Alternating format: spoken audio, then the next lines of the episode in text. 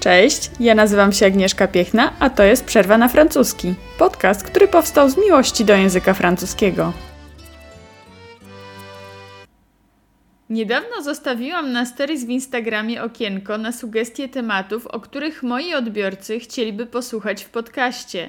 Jedną z propozycji było le subjonctif. A ponieważ tego samego dnia rano, jeszcze przed zadaniem pytania, też zastanawiałam się nad odcinkiem poświęconym temu zagadnieniu, stwierdziłam, że ta odpowiedź to znak, którego nie należy ignorować. Odczarujmy zatem trochę ten tryb, który tak często sprawia trudności, a czasem nawet wywołuje stres. Wierzcie mi, nie taki subjonctif straszny, jak go malują. Bardzo bawi mnie stwierdzenie, że tryb oznajmujący, czyli l'indicatif, służy do opisywania rzeczywistości obiektywnej, a tryb łączący, czyli le subjonctif, służy do wyrażenia subiektywnego nastawienia do tego, o czym mówimy. Mało precyzyjne, prawda? Na dodatek, skąd tak naprawdę mamy wiedzieć, gdzie według gramatyki francuskiej przebiega ta cienka granica między tym, co obiektywne i tym, co subiektywne? Dziś przyjrzymy się kilku przypadkom i wyznaczymy sobie kawałek tej granicy.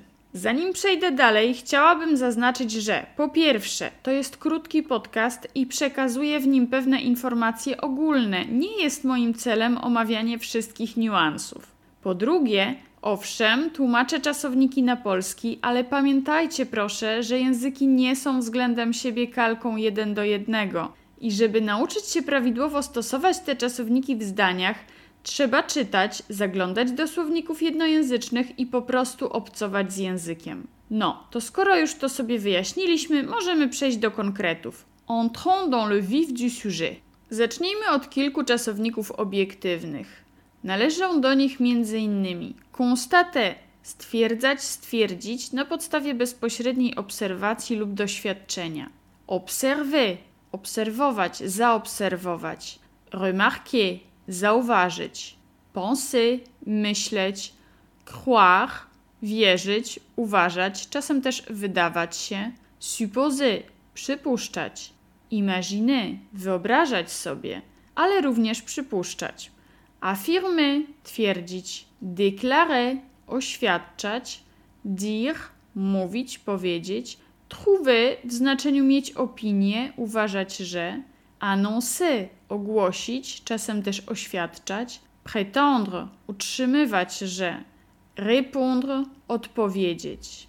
Oczywiście nie będę tutaj podawać przykładów zdań ze wszystkimi tymi czasownikami. Wybiorę tylko kilka najczęściej używanych. I tak. Je pense qu'il ne fallait pas le faire. Myślę, że nie trzeba było tego robić. Je crois que j'ai oublié mon portable au boulot. Wydaje mi się, że zapomniałam swój telefon w robocie. Je suppose qu'on s'est perdu. Przypuszczam, że się zgubiliśmy. J'imagine que c'est difficile. Podejrzewam, przypuszczam, że to trudne. Je trouve que ce livre est excellent. Uważam, że ta książka jest znakomita. J'ai remarqué qu'ils étaient un peu nerveux. Zauważyłem albo zauważyłam, że byli poddenerwowani. Il a annoncé qu'il n'irait pas à la soirée oświadczył, że nie pójdzie na imprezę. Tu lui as dit que ça ne te plaisait pas? Powiedziałeś albo powiedziałaś jej jemu, że ci się to nie podoba? Do tego momentu temat wydaje się jasny, prawda? To świetnie, bo dobrze mieć chociaż trochę stabilnego gruntu pod nogami na tym grząskim bądź co bądź terenie. No dobrze, to zróbmy kolejny krok. Otóż jeśli czasowniki, w cudzysłowie obiektywne, są w przeczeniu, to na ogół, zaznaczam na ogół i przypominam, że to nie jest szczegółowy wykład o wszystkich niuansach, następuje po nich le subjonctif. Kilka przykładów. Je ne pense pas qu'il vienne. Nie sądzę, że on przyjdzie, albo raczej po polsku powiemy myślę, że on nie przyjdzie.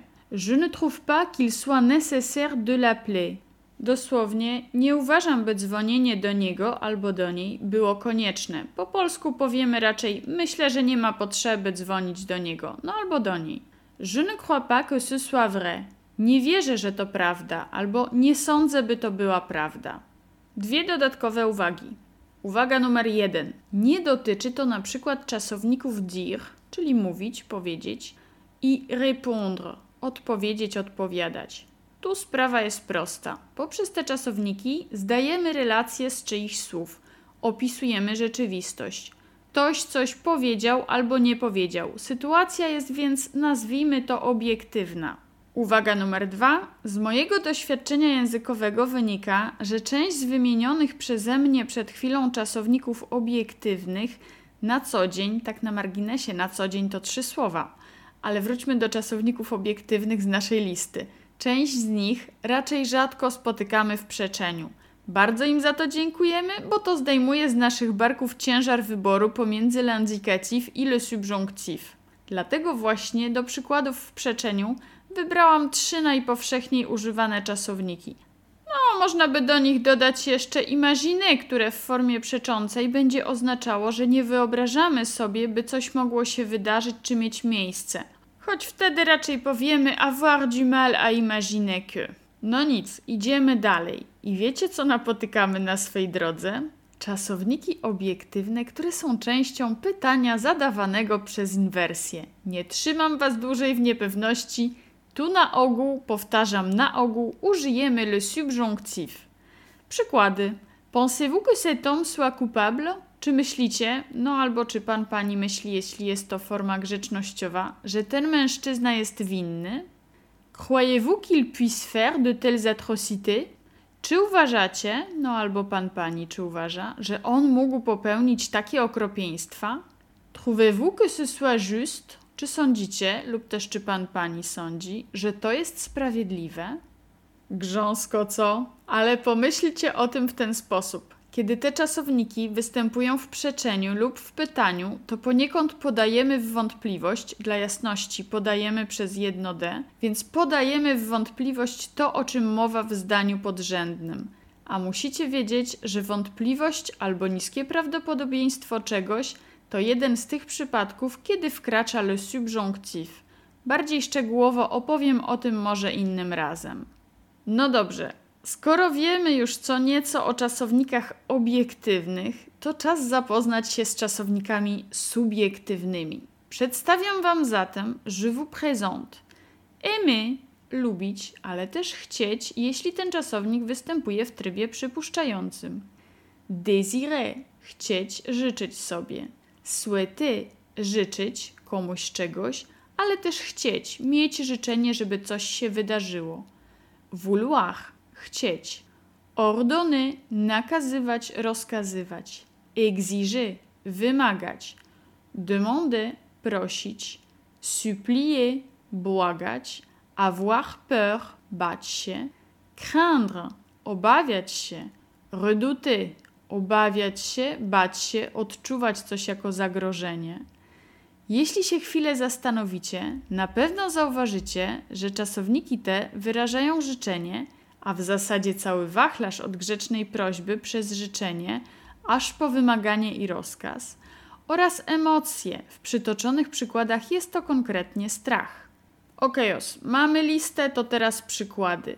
J'aimerais que tu sois là. Chciałabym albo chciałbym, żebyś tu był, była. No generalnie chcemy po prostu, żeby ta osoba była z nami, obok nas. J'ai peur qu'il parte. Boję się, że on odejdzie. Je crains qu'elle vienne à cette soirée. Obawiam się, że ona przyjdzie na tę imprezę. Je veux que tu le saches, tu es très important pour moi. Chcę, żebyś to wiedział, jesteś dla mnie bardzo ważny. Tak na marginesie, mówcie ludziom, że są dla Was ważni. W dzisiejszych pandemicznych czasach, z mnóstwem ograniczeń, w tym towarzyskich, te słowa wydają się mieć szczególną wartość. Ale revenons à nos moutons. Wróćmy do tematu dzisiejszego odcinka. Kolejny przykład to J'exige que vous quittiez cet endroit tout de suite. Wymagam, a bardziej po polsku żądam, żebyście natychmiast opuścili to miejsce. Je supplie qu'il revienne. Błagam, żeby wrócił. Je demande que tu fasses la vaisselle. Można na końcu dodać s'il te plaît. Proszę, żebyś pozmywał lub pozmywała naczynia. Tu mała uwaga, bo pomimo zastosowania czasownika, który tłumaczymy jako prosić, jest to raczej polecenie i pobrzmiewa albo zniecierpliwieniem, albo naleganiem na to, żeby ktoś coś zrobił, bo na przykład ten ktoś powiedzmy negocjuje, żeby tego nie zrobić. W zależności od kontekstu moglibyśmy to również przetłumaczyć jako oczekuje, że pozmywasz naczynia. Taką zwykłą, normalną w cudzysłowie prośbę wyrazimy trochę inaczej. Na przykład Est-ce que tu pourrais faire la vaisselle s'il te plaît? Tak, formalnie jest to oczywiście pytanie, ale jest to właśnie jeden ze sposobów na wyrażanie próśb w języku francuskim. Właśnie dlatego ważna jest nauka nie przez tłumaczenie wyrazów czy zdań, ale przede wszystkim przez obcowanie z językiem, a internet daje nam tu bardzo szeroki zakres możliwości. Dzięki obcowaniu z językiem używanym przez jego rodzimych użytkowników, uczymy się mówić w sposób idiomatyczny i używać wyrazów oraz struktur zgodnie z ich rzeczywistym znaczeniem, zamiast bazować na tłumaczeniach, które przecież nie oddają specyfiki danego wyrazu czy struktury w języku docelowym. Ale dobra, zamykam już tę dygresję i wracam do sedna. W jednym z opracowań gramatycznych zetknęłam się ze stwierdzeniem, że l'indicatif jest używany po czasownikach głowy, umysłu, czyli na przykład myśleć, przypuszczać itd., ale subjonctif jest używany po czasownikach serca, czyli po tych wyrażających życzenie lub emocje. Otóż nie dajcie się zwieść, bo nie do końca tak jest. Pomyślcie choćby o tym, co powiedziałam kilka minut temu o podawaniu czegoś w wątpliwość ale jest to temat na oddzielny odcinek. Mam nadzieję, że po dzisiejszym odcinku czujecie, że dostaliście światełko, które rozjaśnia tę otchłań niepewności i obaw związanych z Le Subjonctif. Po więcej wiedzy zapraszam na mojego Instagrama, przerwa na francuski, pisane razem. Le Subjonctif pojawia się tam czasem na czwartkowych kartkówkach na stories i po tym odcinku też na pewno się pojawi. No to pa!